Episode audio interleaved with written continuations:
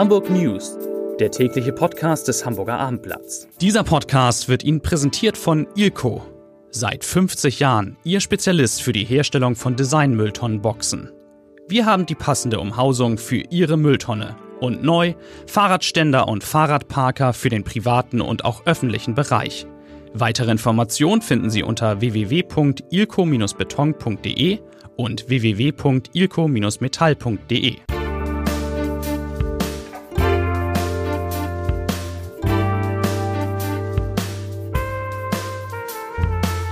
Herzlich willkommen. Mein Name ist Lars Heider und wir müssen heute in unserem Podcast über die Einbruchszahlen in Hamburg sprechen. Gar nicht so schlecht die Zahlen. Außerdem waren wir live beim erneuten Versuch des AfD-Gründers Bernd Luke dabei, eine Vorlesung in der, an der Uni Hamburg zu halten. Und es geht um Hamburgs beliebteste Unternehmen. Vielleicht arbeiten Sie, arbeitet ihr bei ein. Und am Ende gibt es noch richtig wertvolle Tipps zum Thema Weihnachtsmärchen. Es ist tatsächlich an der Zeit, auch in diesem Podcast über Weihnachtsmärchen zu sprechen. Zunächst aber wie immer drei Nachrichten in aller Kürze. Nachricht Nummer eins. Auf Hamburg Spielplätzen wird es von November an ein flächendeckendes Rauch- und Alkoholverbot geben. Ich dachte, das gibt schon längst, aber gibt es ab jetzt erst, ab November. Entsprechende Anträge haben CDU, Grüne und SPD in die Bürgerschaft eingebracht. Nachricht Nummer zwei. Äh, ist jetzt etwas schwieriger für alle die, die nicht so die es nicht so toll finden, wenn so viel geflogen wird, denn Eurowings will mit dem Sommerflugplan von Hamburg aus acht neue Ziele bedienen. Unter anderem sind dabei Prag und Göteborg und die Preise, ja, die sind wirklich wieder extrem niedrig. Die beginnen ab 34,99 Euro pro Strecke.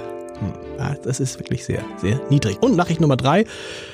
Weil es nachher Nummer drei ist, habe ich drei Tipps für heute Abend. Erstens lohnt es sich, die neue Folge unserer digitalen Sprechstunde zu hören, in der es um richtige Ernährung geht. Das hat meine, die hat meine Kollegin Vanessa Seifert gemacht. Außerdem hat Joachim Mischke, unser großer Klassikexperte, mit dem weltberühmten Dirigenten Kent Nagano in seinem Podcast Erstklassisch gesprochen. Beide Podcasts hören Sie, hört ihr unter www.abendblatt.de slash podcast. Und Heute Abend berichten wir mit einem Livestream auch noch von der Verleihung der goldenen Bild der Frau aus dem Operettenhaus. Operettenhaus. Das lohnt sich auch. Ja, vielen Dank. Vier liebe Kollegen sind da und ich beginne mit André Zanfakili, der Polizeireporter-Legende. Man muss sehr leise sprechen im Podcast. Ist das Neueste, dass man ganz leise spricht, dann hören die Leute besonders. Nein, gibt es wirklich. Es gibt Podcasts, wusstest du das? Wo die Leute bewusst leise sprechen. Das finden ganz viele Leute ganz toll. Machen wir aber heute nicht. André, wir haben über über Jahre lang haben wir darüber gesprochen, dass Hamburg ein Problem hat mit Einbrüchen. Und tatsächlich scheint sich diese Entwicklung jetzt in die andere Richtung zu orientieren. Stimmt das?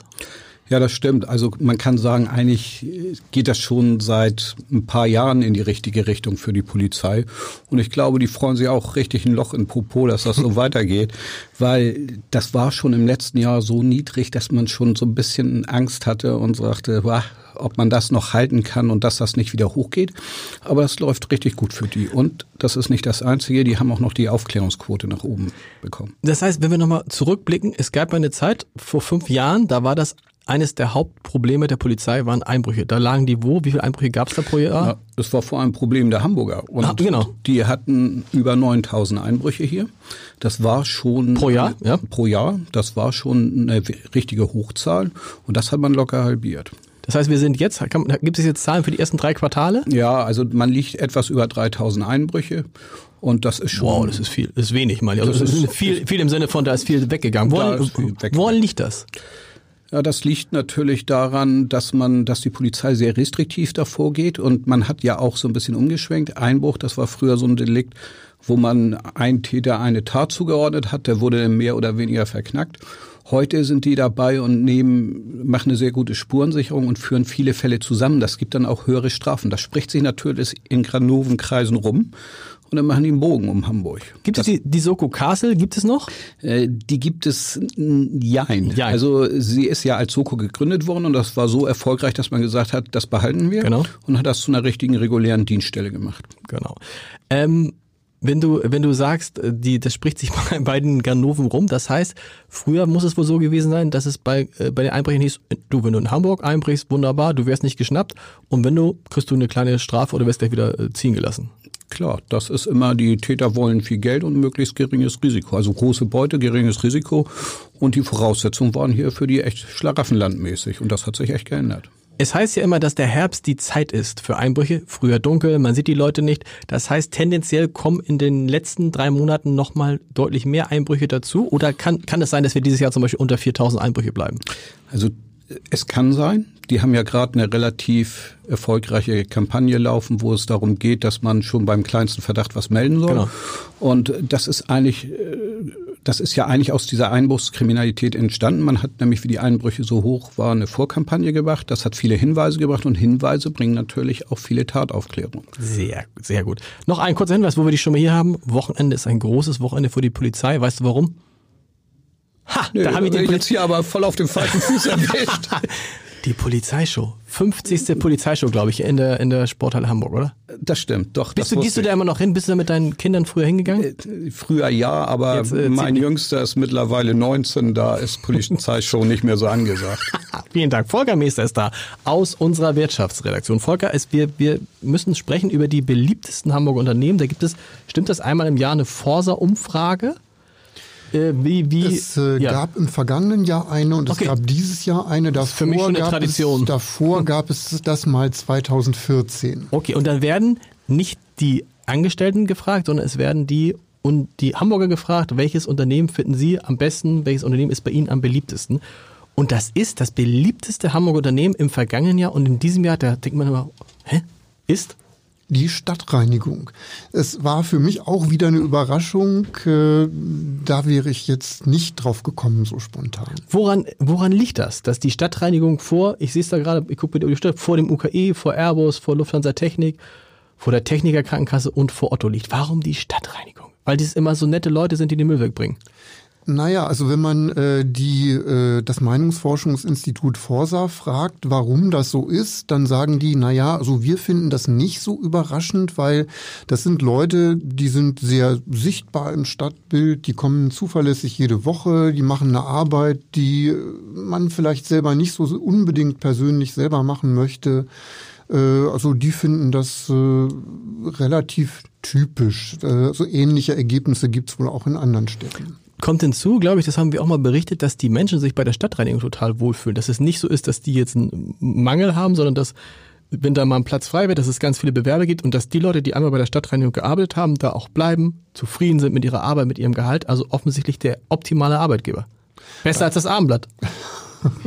du lachst. Das sagst du jetzt, aber nein, aber äh, du hast es eingangs gesagt, äh, gefragt wurden ja nicht die Beschäftigten, sondern äh, das Image bei Hamburg. Ja, genau.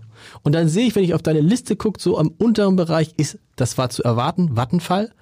Vattenfall irgendwie so böse Atomstrom irgendwie wahrscheinlich ist das Image schlecht. Dann sehe ich Asklepios ist auch, Asklepios leidet immer noch unter den Nachwehen dieses, dieses des Verkaufs des Landesbetriebs Krankenhäuser oder wofür gibt es eine Erklärung, dass Asklepios? Und dann auch übrigens die Saga ganz weit mhm. unten ist. Die Saga, warum die Saga? Schafft billigen Wohnraum. Ja, ja Asklepios ist tatsächlich äh, ein interessantes Phänomen, weil ja auch äh, das UKE in der genau. Umfrage drin ist und das UKE ist äh, auf dem zweitbesten Platz und ja, Asklepios rangiert ganz unten. Das ist wirklich schon sehr erstaunlich und es muss wohl damit zu tun haben, das schätzt man auch beim, bei Asklepios selbst, dass es eben immer noch diese Diskussion gibt, ja, Krankenhäuser in privater Hand, Hand genau. äh, ist das eigentlich richtig so, wollen wir das so haben? Das würde erklären, warum das UKE so weit vorne ist, aber warum ist dann die Saga als genossenschaftliches Unternehmen so weit hinten? Weil da würde man eigentlich denken, Mensch, ist doch richtig, eine Genossenschaft, die garantiert tollen Wohnraum, aber eben auch nicht immer die Top-Wohnungen vielleicht. Vielleicht liegt es daran. Das nehme ich an, ja, dass da irgendwie doch ein, ein irgendwie negatives Image dran klebt. Vielen Dank, lieber Volker. Maike Schiller ist da, die Leiterin unserer Kulturredaktion. Und man glaubt es kaum, wir haben, was haben wir eigentlich irgendwie? Irgendwas im Ende Oktober, ich weiß den Tag gar nicht. Ähm, den 23. glaube ich, ganz genau weiß ich es ehrlich gesagt auch Das nicht. ist gut in einem täglichen Aber weißt Podcast. du, nächste Woche ist Oktober vorbei, lohnt sich also gar nicht, sich den Tag heute zu merken. Ich guck mal hier auf meine, nee, man steht auch, also, was man, man muss, man muss jetzt auch schon anfangen über die Weihnachten, wenn man Kinder genau hat. so ist es. Wir haben Ende Oktober fast schon Weihnachten. Und man muss jetzt Karten für Weihnachtsmärchen kaufen. Ja, man muss noch nicht. Also es ist jetzt noch nicht so, dass es total knapp wird, aber es ist schon schlau, wenn man bestimmte Termine zum Beispiel haben möchte. Ähm, die sind ja, also die Wochenenden sind ja dann auch übersichtlich. Ähm, dann äh, kann Oma vielleicht nur an dem einen Wochenende und dann geht die Schulklasse der Tochter vielleicht in ein bestimmtes Märchen, also fällt das schon mal weg. Also man sollte sich vielleicht schon mal so langsam auf den Weg machen und sich informieren. Das Lustige ist, ich habe hab das erste, ich habe das erste Weihnachtsmärchen, kann das sein, an diesem Sonntag ist das ein Weihnachtsmärchen, Räuber Hotzenplotz und die Mondrakete ja. ist die Premiere. Die, die ist mit an diesem meiner, Sonnabend. An diesem Sonnabend. Die ist an diesem Sonnabend. Kann man das empfehlen? Habt ihr das schon gesehen? Nee, natürlich nicht. Ja, dann, haben wir noch nicht gesehen. Die Premiere ja. kommt ja erst.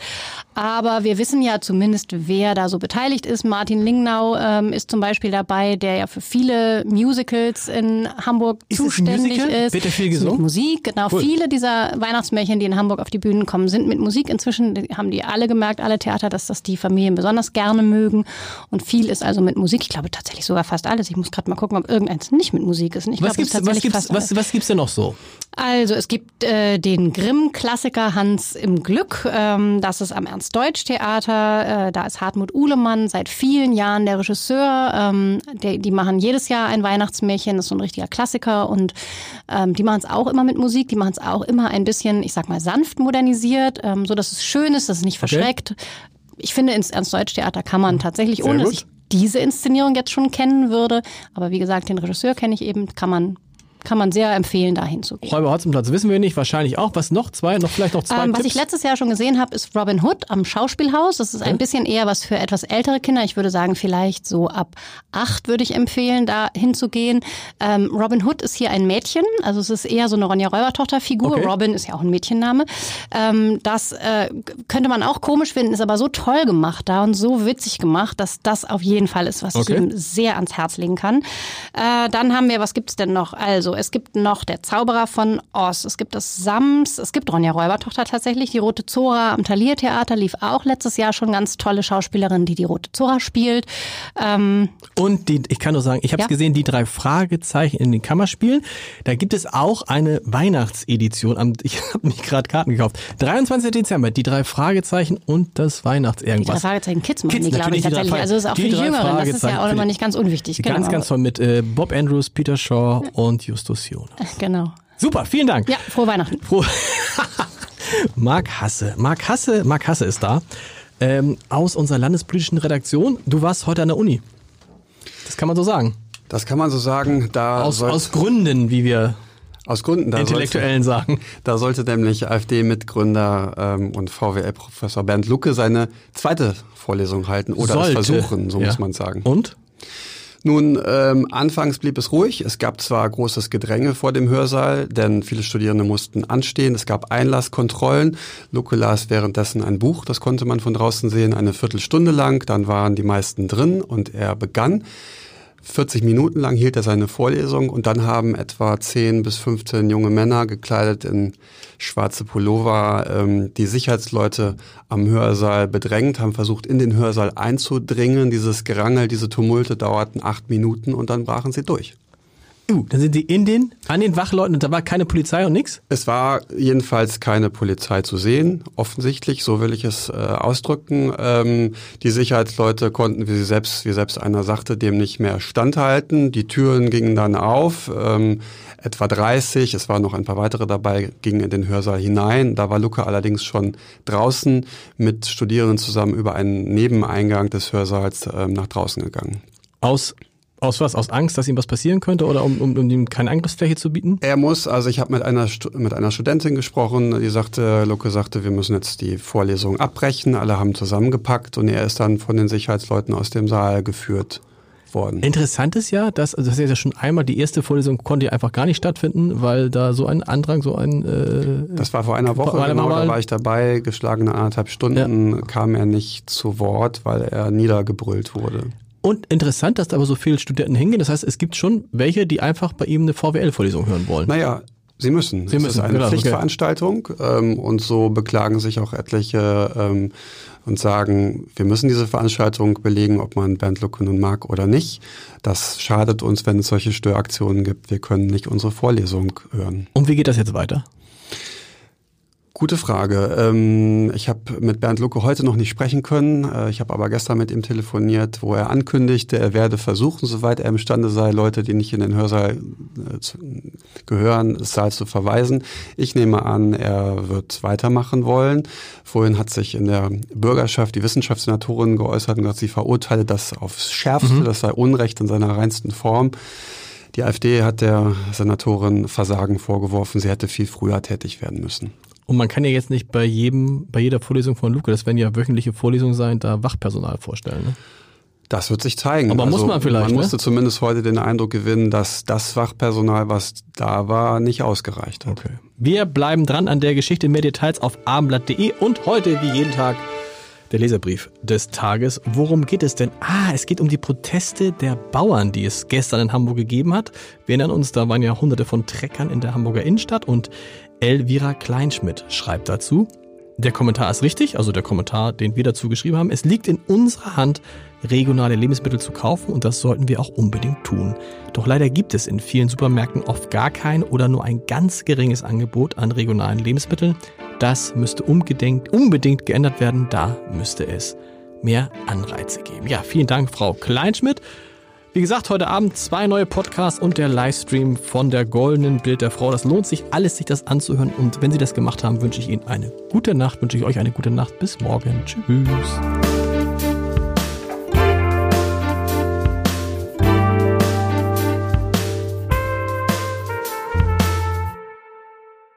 Weitere Podcasts vom Hamburger Abendblatt finden Sie auf abendblatt.de slash podcast.